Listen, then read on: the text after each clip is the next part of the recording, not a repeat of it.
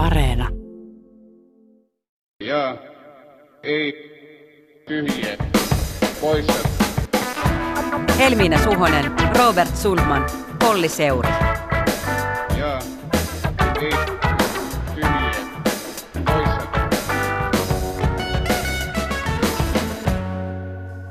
Tervehdys on jälleen perjantai. Sanoisiko jopa, että Jetpantai eli Jetpin aika Oho. studiossa Olli Seuri ja Robert Sundman. Kyllä täällä ollaan. Helmiina on tällä viikolla lomalla, vaikka voin kyllä kertoa, että hän ei ole malttanut pysyä pois yhteistä WhatsApp-ryhmästämme, eli on, on siis hengessä mukana leijuu täällä tänäänkin. Tervetuloa myös vieraamme, joka on fyysisesti paikalla Helsingin Sanomien politiikan toimittaja Teemu Luukka. Joo, hyvää päivää. On kunnia olla täällä. Tänään puhutaan taas pienen hengähdystauon jälkeen koronasta ja hallituksen suunnittelemista liikkumisrajoituksista, mutta aloitetaan työmarkkinoista. Mä nimittäin tiedän, että työmarkkinapolitiikalla on ei niinkään pieni paikka teidän molempien sydämissä. Itsekin kyllä lämpene aiheelle, mutta suhteeni lienee hieman etäisempi kuin teillä. Kerro Robert ensin, mistä on siis kyse että siinä, että teknologiateollisuus on päättänyt irtautua osittain työehtosopimustoiminnasta. No viime syksynähän kohistiin Metsäteollisuus ryn päätöksestä, jossa he jätti nämä työehtosopimuspöydät ja valtakunnalliset sopimukset ikään kuin taakseen ja päätti, että jatkossa sopimuksista neuvotellaan yrityksissä ja koetetaan niin kuin sitä kautta hakea joustavuutta sopimuksiin. Tämä tietysti haastaa suomalaista perinteistä työmarkkinajärjestelmää, joka on nojannut sille, että on valtakunnalliset, laajasti kattavat ja ehkä yleissitovatkin työehtosopimukset, joista neuvotellaan valtakunnallisesti liittojen kesken. No eilen Tekno kertoi ratkaisusta, että mä itse kutsun vähän tämmöiseksi puolimetsäksi, että teknologiateollisuus siis luopuu testoiminnasta, mutta perustaa sisaryhdistyksen nimeltään Teknologiateollisuuden työnantajat, joka jatkossa sitten vastaa tästä neuvottelutoiminnasta. Ja tähän sitten voi halukkaat jäsenyritykset liittyä tai olla liittymättä. No Teemu kirjoitit viime syksynä Hesari-analyysissä ja nyt lainaan, että ensimmäinen lokakuuta jää Suomen työmarkkinahistoriaan. Ennustit siis siinä, että muitakin seuraisi, kun Metsäteollisuus ry ilmoitti lopettavansa nämä valtakunnallisten työehtosopimusten tekemisen. Nyt vähän näyttää näin olisi ehkä käymässä. Ja lopetit tuon analyysin pohditaan, että kukaan ei tiedä varmuudella, mitä muutoksessa lopulta käy, niin millaisia ne epävarmuudet nyt on? No kyllähän tämä lisäsi niin etenkin palkansaajapuolella epävarmuutta ja, ja tämmöistä jännitystä, että miten tässä seuraa. Tämähän oli tehty hyvin ovelasti siinä mielessä, että ikään kuin tässä olisi vapaaehtoista. Mutta mielenkiintoista tässä on se, että miksi ne ei tehnyt niin päin, että per, tähän vanhaan teknologiateollisuuteen saa jäädä, tai jäädään ne, jotka tekee sopimuksia ja ne, jotka ei halua tehdä, niin siirtyy johonkin muuhun. Niin mun mielestä tässä on joku tämä ehkä kertoo jotain. Eli kyllä mä sanoisin, että ei ihan väärässä nämä AY-liike ole, kun ne epäilee, että tässä on jonkunlaista yleissitovuuden sort, rikkomisperiaatetta ja tätä kautta päästä tekemään enemmän paikallisia sopimuksia niissä firmoissa, jotka eivät tee tota, yleissitovia sopimuksia. Niin, tästä metsäteollisuuden ratkaisusta sanottiin niin kuin useasti, että ei yllätä, että se oli juuri metsäteollisuus ja tavallaan, mä en tiedä voiko sanoa, että ei yllätä, että tämä ratkaisun teki juuri teknologiateollisuus, mutta siis sehän on iso merkittävä vientiala ja työmarkkinajohtaja Minna Helle eilenkin totesi, että tätä paikallista sopimista he ovat peräänkuuluttaneet jo pitkään ää, eri, eri tahoilla.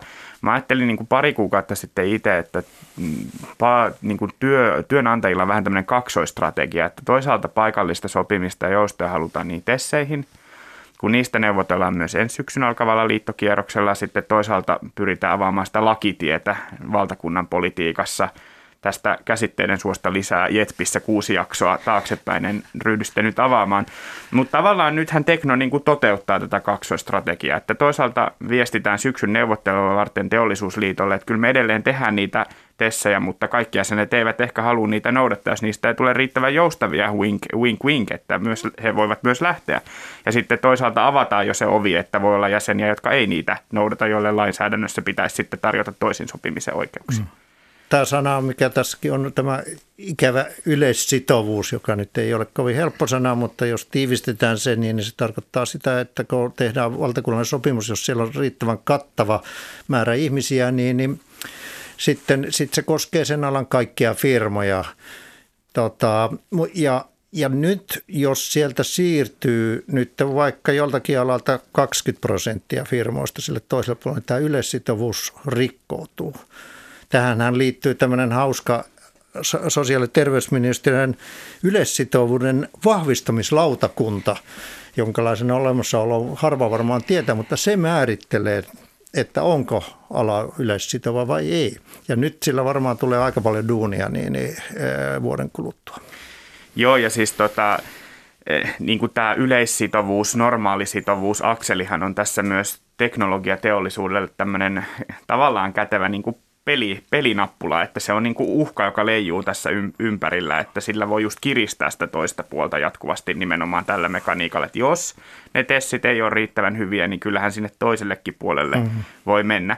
Ja tämä on musta just kiinnostavaa, että yleissitovuus on – AY-liikkeelle pyhä, niin kuin hyvin ymmärrettävistä syistä, niin musta on niin kuin kiinnostava ajatus, että voiko AY-liike jotenkin niin kuin radikalisoitua. Ehkä se on vähän raju sana, mutta niin kuin, mi- mitä AY-liike nyt tekee, kun kaikista pyhiin on kuitenkin jollain tavalla uhattuna tässä? Niin, mäkin ajattelen samaa, että et, et mulla on ollut sellainen kuva, että just teknologiateollisuuden ja, ja neuvoteltavien liittojen, esimerkiksi metallin välillä – tai nykyään Teollisuusliitto, Teollisuusliitto mm. niin näiden välillä on ollut aika hyvät välit jo pidemmän aikaa, että he pystyvät neuvottelemaan, henkilövälit on kunnossa, niin miten työtekijäjärjestöt nyt voi reagoida tähän tilanteeseen? No, tämä radikalisointi oikeastaan on jo alkanut. Kyllähän tämä on, on näkynyt, Teollisuusliitto, niin, niin he ovat on nyt ollut oikeastaan ottaneet tämä kuljetusliittojen lakkokenraaliaseman jo, jo nyt vaikka näiden välit on ollutkin niin ne aika hyvät. Ja niillähän on sopimuksia, joissa on paljon paikallista sopimista. Mm. Ja myöskin työnantajapuoli myöntää, että eivät ne niitä käytä juuri hyvin vähän, pienen osan monet firmat. Mm. Ja silti niin sitten halutaan lisää, että se on niin jännä, että se, tässä on nyt ärsytetty nimenomaan Riku Aaltoon, josta on tullut tällainen AY-liikkeen ydinhahmo yli, yli kaiken. Ja, ja kyllähän tämä ilman muutahan tähän tullaan jotenkin reagoimaan, mutta ei tietenkään nyt, kun on sopimukset päällä ja on työrauha, että kyllä he haluaa käyttäytyä hyvin varmaankin, mutta ei ole kyllä mikään ihme, että Sanna Marinin hallituksen loppukaudella on tässä maassa on lakkoja. Ei olisi mikään ihme. Ja ehkä tässä ei ehkä tuolla EKssa kauhean pahalla nähäkään, vaikka Sanna Marinin hallituksella olisi jotain ikäviä asioita tuossa loppupuolella. Ja vaikka kaatuisikin.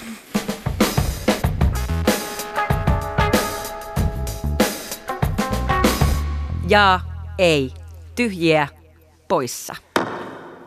Saako suomalainen mennä mökille?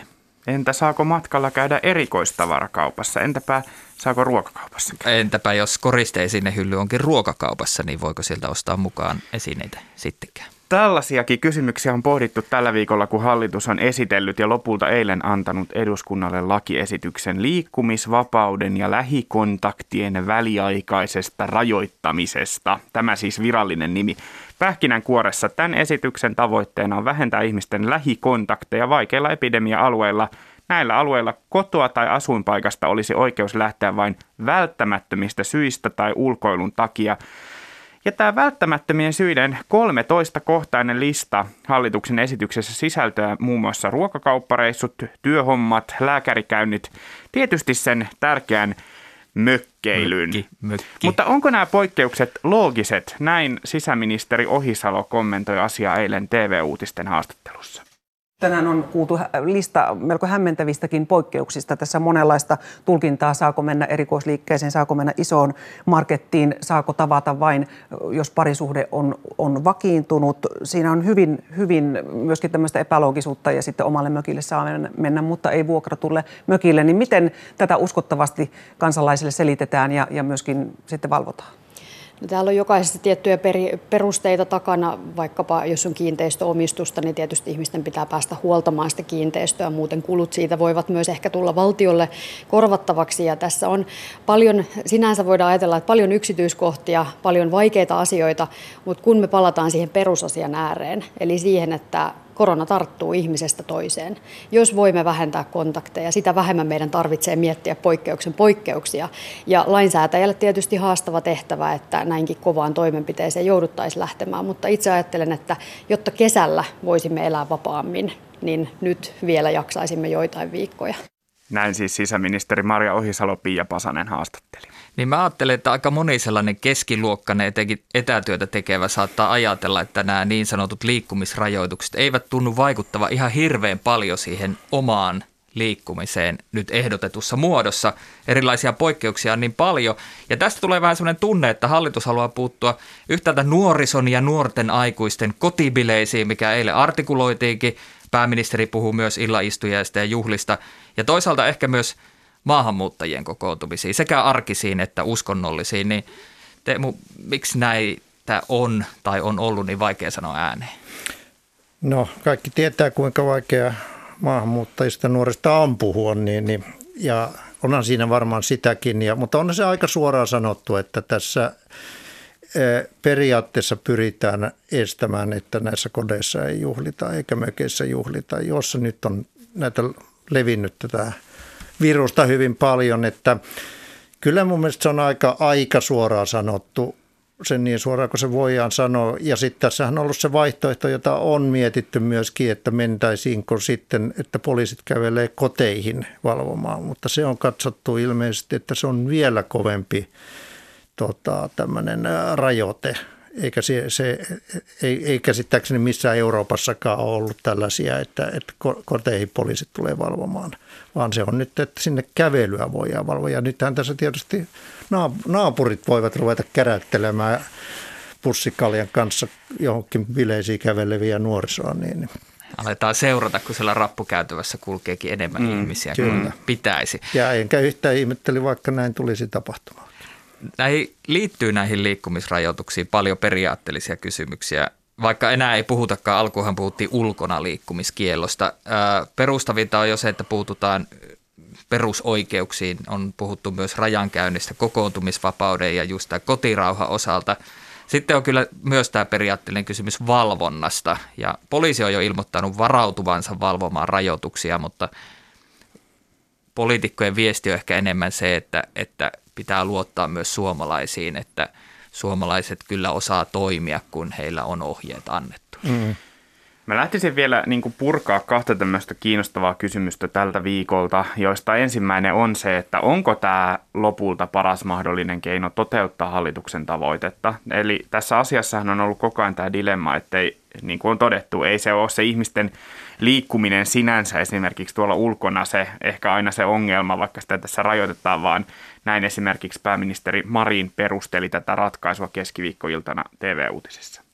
Oikeastaan sellainen kysymys, mihin me emme pääse millään muulla rajoitustoimella puuttumaan, on yksityistiloissa, esimerkiksi kodeissa tapahtuvat erilaiset juhlat, vapaa-ajan vietot, missä kuitenkin on aika paljon kontakteja. Eli samanaikaisesti pystyisimme puuttumaan tähän liikkumisen rajoittamisen kautta ja sitten toisaalta myös siihen, että ei olisi muuta ei välttämätöntä toimintaa ja asiointia esimerkiksi kauppojen puolella.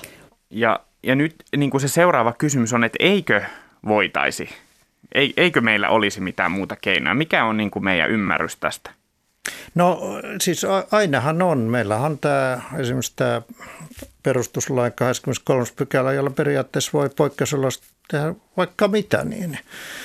Ja jos se vaan menee eduskunnasta läpi, niin. niin. Mutta en mä, en, mä en tiedä kyllä Voitte te miettiä, kumpi on isompi asia se, että poliisi kävelee sun kotia katsomaan, mitä sä teet siellä, vai se, että miten se kävelet kauppaan. En, en mä tiedä. Niin, tämä on ainakin eurooppalaisittain päädytty tähän liikkumisvapauteen pääsääntöisesti. Että mä en tiedä, onko tässä. Ja sitten nämä, esimerkiksi näistä maskeista, kun puhutaan, niin THL näkemyksen mukaan sillä, että se nousisi 85-95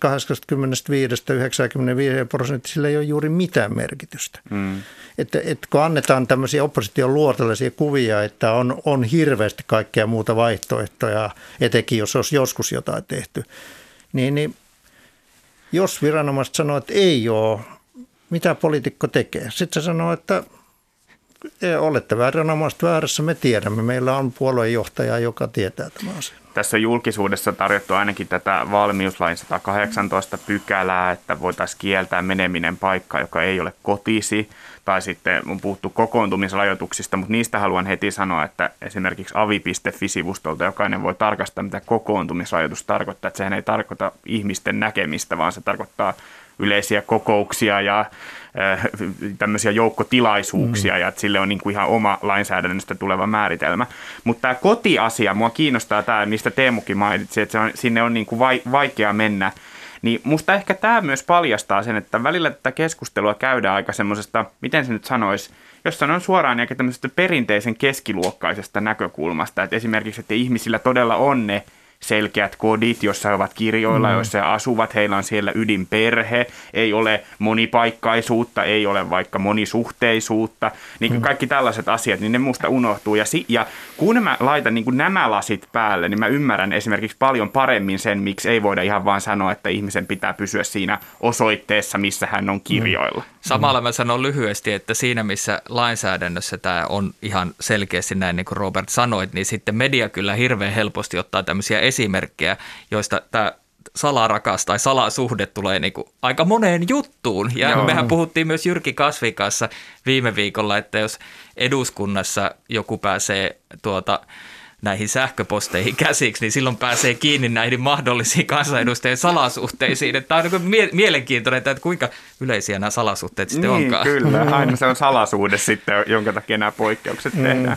Voidaan nämä tietysti medialle mielenkiintoisia asioita. Näillä ei juuri mitään merkitystä tällä muuta kuin tämmöistä periaatteellista ja juridista. Ei kukaan tule yhtä ainutta keissiä tulla varmaan sakottamaan tai salarakas kysymyksistä. Tämähän on anekdootti, jolla, jolla, joka on niin tämmöinen meemityyppinen hauska vitsi. Se on, se on vähän niin kuin kun ajatellaan tupakka, tupakkalakeja, niin, niin en mä tiedä, onko Suomessa ketään koskaan sakotettu siitä, että tupakka ruvettiin tätä perusoikeuttamme ruvettiin rajoittamaan näin voimakkaasti, niin onko ketään koskaan sakotettu? Mutta se on kiinnostavaa, että nousee tosi usein. Mä tunnistan tämän viime keväältä, että ehkä nyt ei ole niin kuin ollut pitkään aikaan mitään näin niin kuin rankkaa pöydällä kuin tämä liikkumisrajoitus, mm. mutta nyt kun se tuli, niin toistuu vähän se viime kevään jotenkin semmoinen näytelmä, missä vähän tavallaan se Äh, onko se diskurssi vähän semmoinen, että, että no kun tässä on nyt kaikenlaista härpäkettä tämä on niin monimutkainen himmeli, niin jos siinä on tuollainen ja tuollainenkin poikkeus, niin voiko tätä valvoa ja,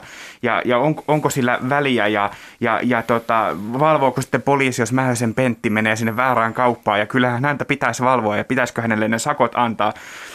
Tämä on aina hauska, kun kysyn noilta meidän kirjeenvaihtajilta, ja nehän on aina sitä mieltä, että mä en ymmärrä, mitä te kohkaatte siellä Suomessa, että ei niin. Saksassa poliisi kulje tuolla sakottamassa ihmisiä, että ihan on noudatettu vaan näitä rajoituksia, kun ne on annettu. Ja näin niin, tulee tapahtua täällä. Niin, niin eiköhän se vähän niin kuin ole, tai tavallaan näin mäkin ajattelisin. Mä olin, aivan, mä olin aivan yllättynyt, kun mä luin Helsingin Sanomista katukalluppia, jota mä en ikinä luen niin, mutta nyt mä luin, ja siinä oli kymmenen ihmistä, niistä yhdeksän ymmärstän täysin niin.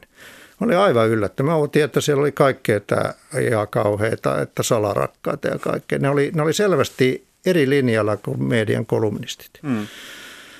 Mä oon tota, eilen illalla lukenut Heikki Aittokosken tätä uusinta reportaasikirjaa ja harmitti, ettei saanut sitä mukaan tähän, mutta Heikki kuvasi siinä, mä jostain syystä just olin eilen sillä sivulla, kun hän kuvaa sitä maaliskuuta viime vuonna, kuinka niin kuin kansa janosi rajoitteita ja oppositio hyväksy vähän niin kuin kaiken, mitä hallitus esittää, niin nyt ollaan kyllä tosi erilaisessa tilanteessa.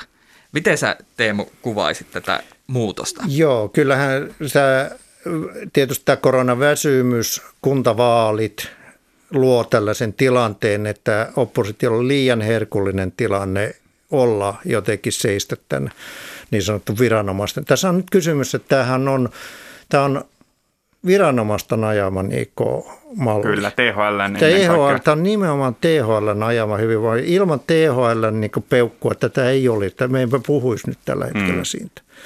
Eli tämä ei ole niin paljon poliitikkoja, vaan tämä on THL ajama nyt. Tai ainakin se No, ainakin se tulee. No, mutta kumminkin, niin, niin tässähän tosiaan säätötalosta, kun viime tiistaina oppositiopuolueet käveli ulos, niin niillä oli kaikilla itsellä näkemys, miten tämä homma hoidetaan. Ja Orpo sanoi suoraan, että hän ei, Hän ei niin luottanut THLn puheisiin. Hän sanoi Ylen lähetyksessä, joka oli aika musta hurja lause loppujen lopuksi, että nyt on, kokoomus tietää tämän paremmin. Mä katsoin kanssa sitä, että Orpolla oli myös sellainen kehityskaari, että tuossa tämän viikon nimittäin keskiviikkoillan A-studiossa, kun Mika Salminen oli ensin puhunut ja sitten päästettiin Orpo, niin Orpo vaikutti pettyneeltä. Hmm. Että hän sanoi mun mielestä jotenkin näin, että, että Salmisen olisi pitänyt sanoa tuo sama meille. Että siinä tuli vähän semmoinen, että, että, että sitten sit mä aloin ajattelemaan, että niin, eli, eli tavallaan, että mikä se viesti oli tässä, että älä Salminen sano niin tiukasti suomalaisille, kun ne luulee, että THL THL nyt, tai tämä on se, mitä on niin kuin pakko tehdä, että siinä selvästi mm. on tämmöinen. Tässä on, tässä on mielenkiintoinen, tämähän on myös retorinen prosessi, mm. että kaikki suomalaiset tuntee Salmisen nykyään erittäin hyvin, ja hän on tämmöinen hyvin rauhallinen Kyllä. puhuja, ja hänen puheestaan on nyt kysymys itse asiassa hyvin pitkälle. Miten hän on eri asioissa ja eri paikoissa tämän puhunut. Ja hän, hän niin vaikka hän on tiukasti jotain mieltä, niin hän, hän osaa sen kertoa hyvin lempeästi. Ja joillekin se on sitten kertonut vähän lempeämmin, kuin jollekin toiselle ehkä oppositio kuuli vähän lempeämmän tarinan. Joo, siis mäkin olen kiinnittänyt huomiota samaa, että todella monta kertaa on toistunut Salmisen puheessa se, että on välttämätön mm. ja myös ehdottoman välttämätön. Ja, kyllä. Ja, ja pitkään oli vähän semmoista epätietoisuutta, että, että mihin se perustuu. Taisi olla niin, että mediat teki tietopyyntöjä eikä saanut näitä mm. taustapapereita, mutta eilen sitten julkistettiin niitä Hussin alueen skenaarioita. Mm. Ja niillä skenaarioilla selvästi myös pyritään – vaikuttamaan mm. kansalaismielipiteeseen. Kyllä. Mm. Kerrotaan vielä sen verran, että nyt tämä lakiesitys etenee eduskunnan käsittelyyn. Sitä mankeloidaan vielä esimerkiksi perustuslakivaliokunnassa. Haluan tässä kohtaa sanoa, kuten oikein on, on tärkeää puhua myös perusoikeuksista ja, ja niihin liittyvien, liittyvien rajoituksien ongelmallisuudesta. Tässä podcastissa niistä saa aina puhua. Ja jos lakiesitys hyväksytään, niin vasta sitten voidaan antaa erillinen asetus, jolla rajoitukset otettaisiin käyttöön sitten asetuksessa määritellyillä alueilla määräajaksi. Nyt on puhuttu pääkaupunkiseudusta ja Turusta.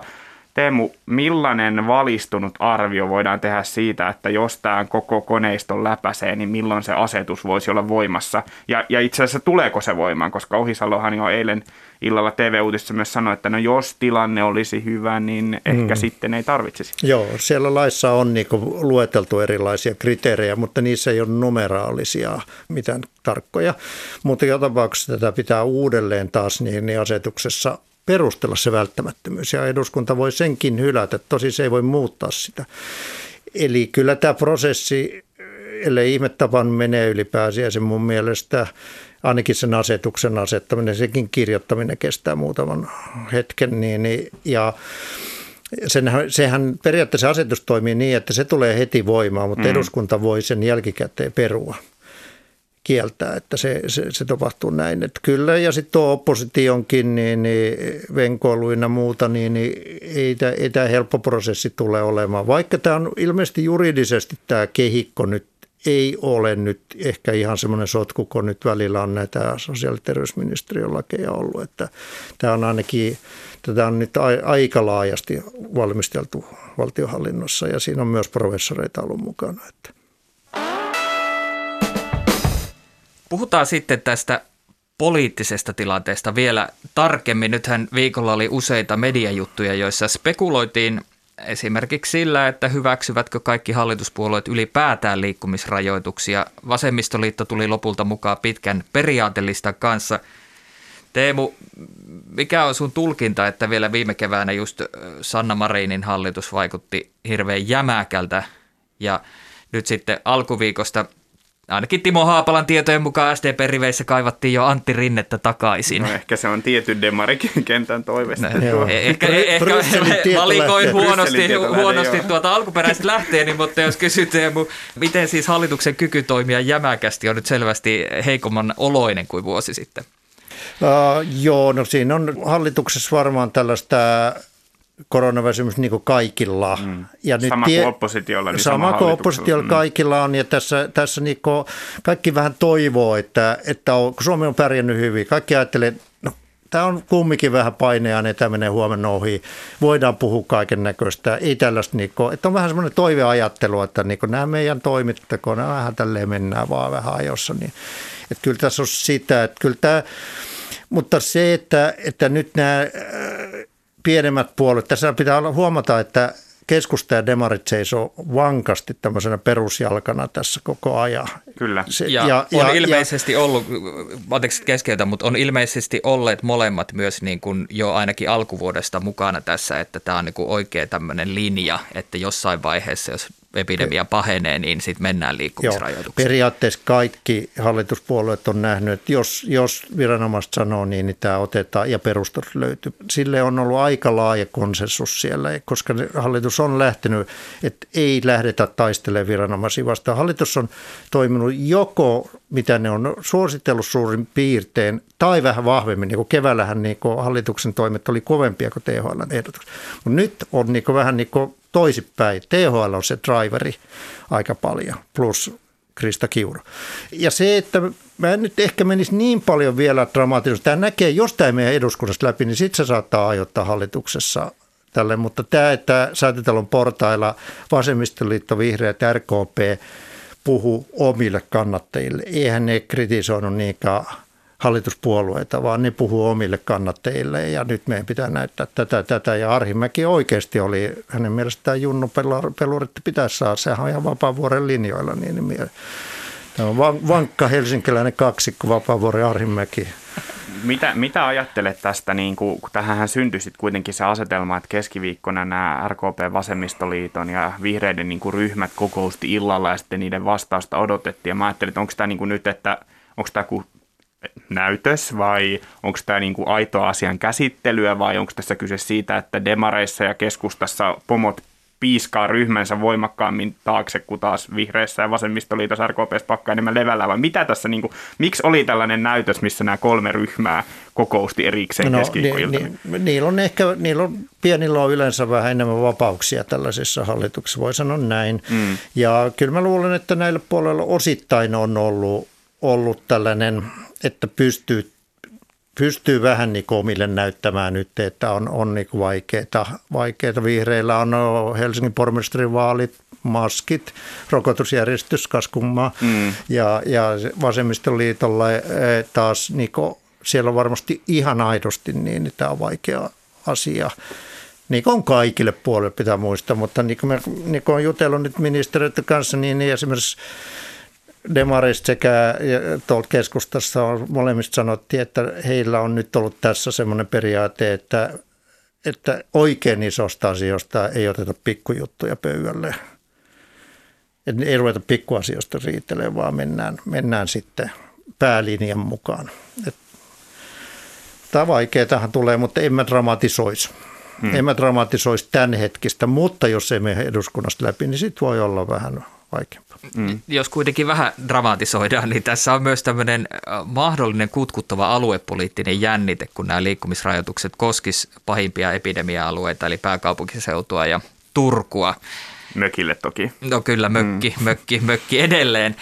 Mutta joo, mutta sitten tavallaan tässä on puhuttu näistä rokotteista. Ja, ja tota, RKP-eduskuntaryhmän johtaja Anders Adlerkreutz kertoi keskiviikkoiltana Twitterissä, että olemme sopineet RKPn ja vihreiden esityksestä, että rokotuksia kohdistetaan suositusten mukaisesti pandemian pahimmin runtelimille alueille sen jälkeen, kun riskiryhmien rokotukset on hoidettu.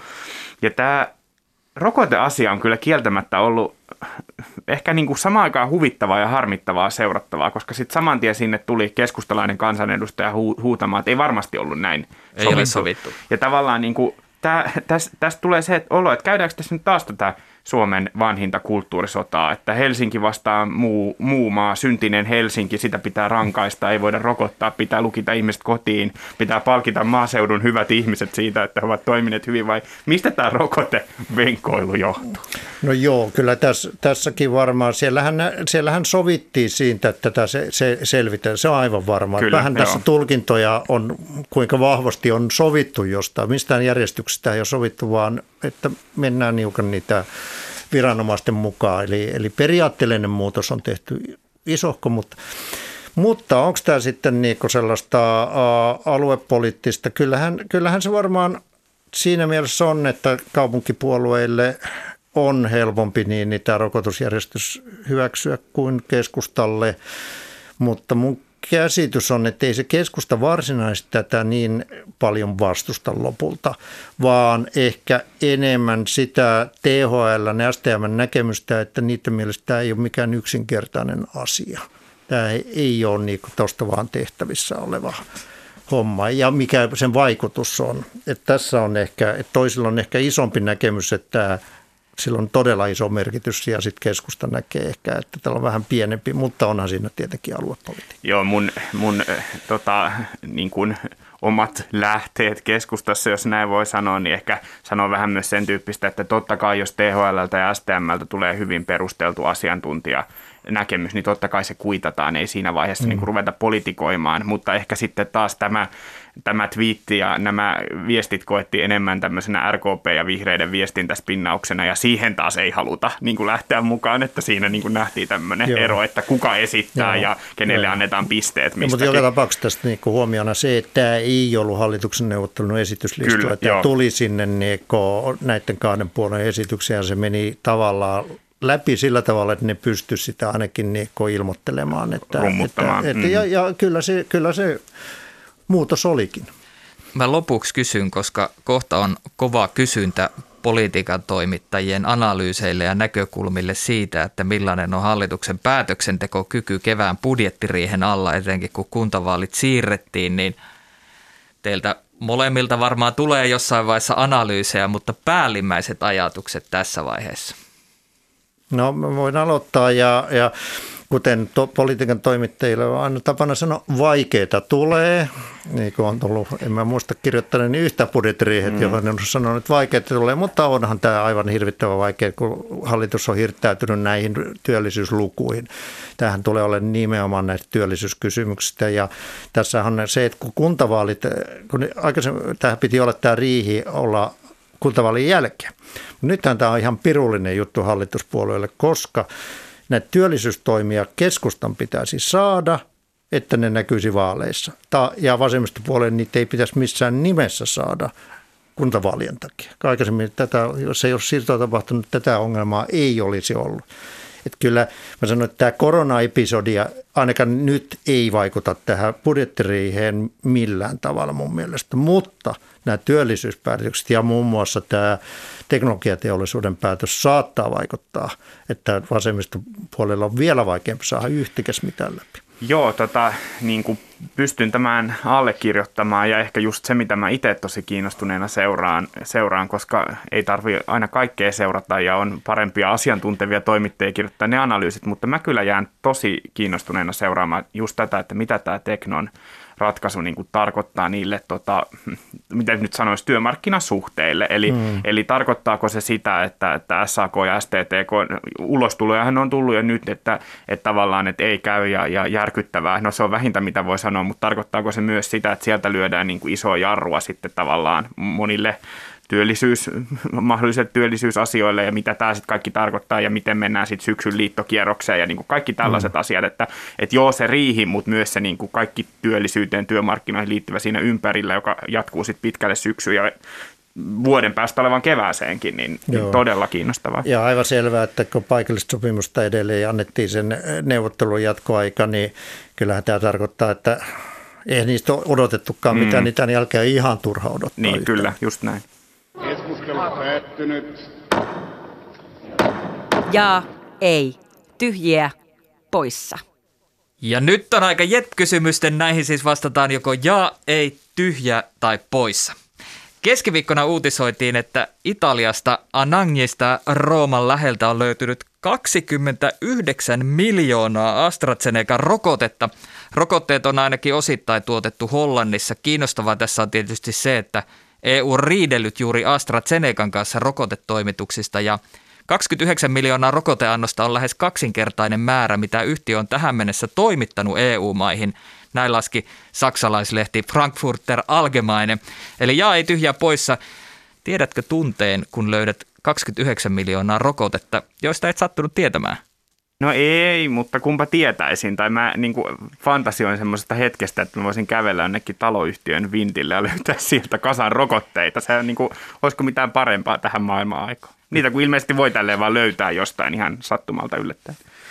Minä tunnen tämän. Mä muistan nuorena köyhänä poikana New Yorkissa, niin, niin mä oli viikonloppu, mulla oli yhtään rahaa ja sitten mä aloin kaivelemaan jotain, jotain että yksi dollari. Se oli 300 dollaria, jonka mä olin unohtanut, niin mä luulen, että tämä on ihan samanlainen tunne. Joo, mä, mä, mä saan kanssa jaa. Mä luulen, että tämä saattoi olla ja saatto vetää vertoja sille, kun mä viime kesänä löysin mökin vintiltä jo kadonneeksi luulemani Erik Kantona vuosien 94-96 Manun fanipaidan, mikä oli mulle lapsuudessa suuri ylpeyden aihe, mutta voi pojat, että mä hypin innoissani silloin. Se oli hieno hetki se. Oli ehkä korona ja yksi parhaista hetkistä niin, tässä pienessä niin elämässäni. miljoonaa rokotetta, niin samanlainen hyvä hetki. Kyllä. Tämän viikon vakava ja kummallinen uutinen on ollut valtavan konttilaivan Ever Givenin jumitus. Ever Given oli matkalla Kiinasta Rotterdamiin ja se jäi jumiin Suetsin kanavaan kääntyessään. Suetsin kanavan kautta kulkee noin 12 prosenttia maailmankaupasta ja joka päivä keskimäärin 50 laivaa mediat arvioivat. Financial Times kertoi eilen, että tässä operaatiossa saada Ever Given jälleen liikkeelle voi mennä viikkoja ja esimerkiksi CNBC kertoi, että tässä puhutaan miljardiluokan vaikutuksista ja tappioistakin maailmankauppaan.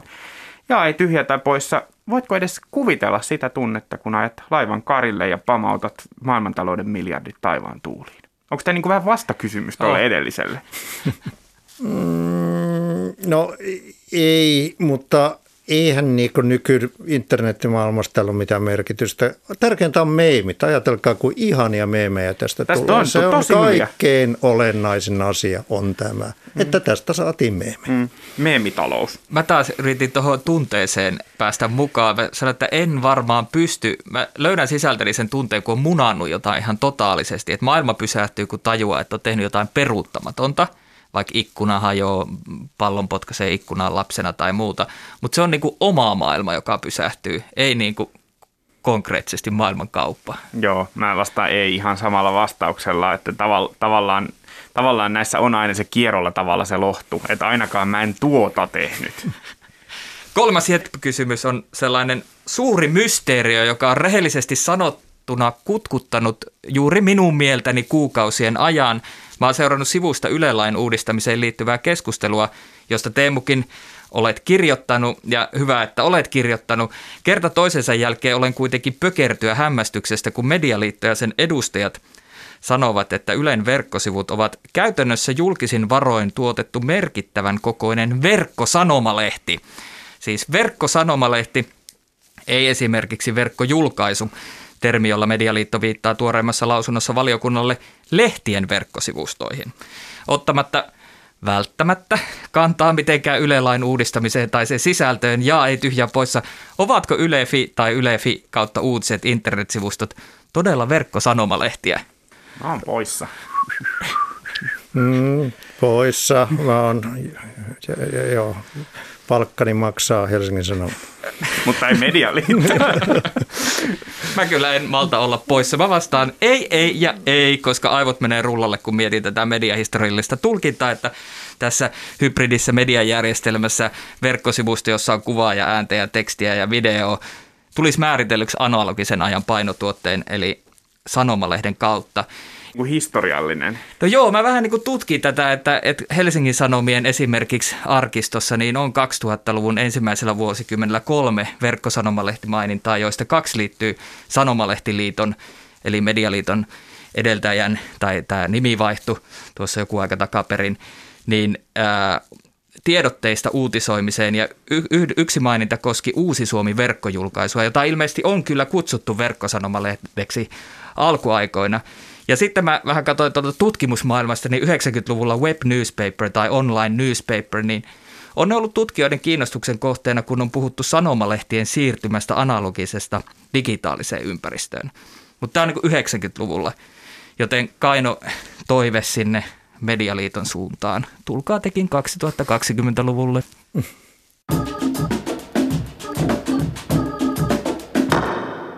Kiitos, että kuuntelit Jetpin. Mitä mieltä olit? Laita meille palautetta vaikka Twitterissä tai Instassa. Tunniste on tietysti Jetp.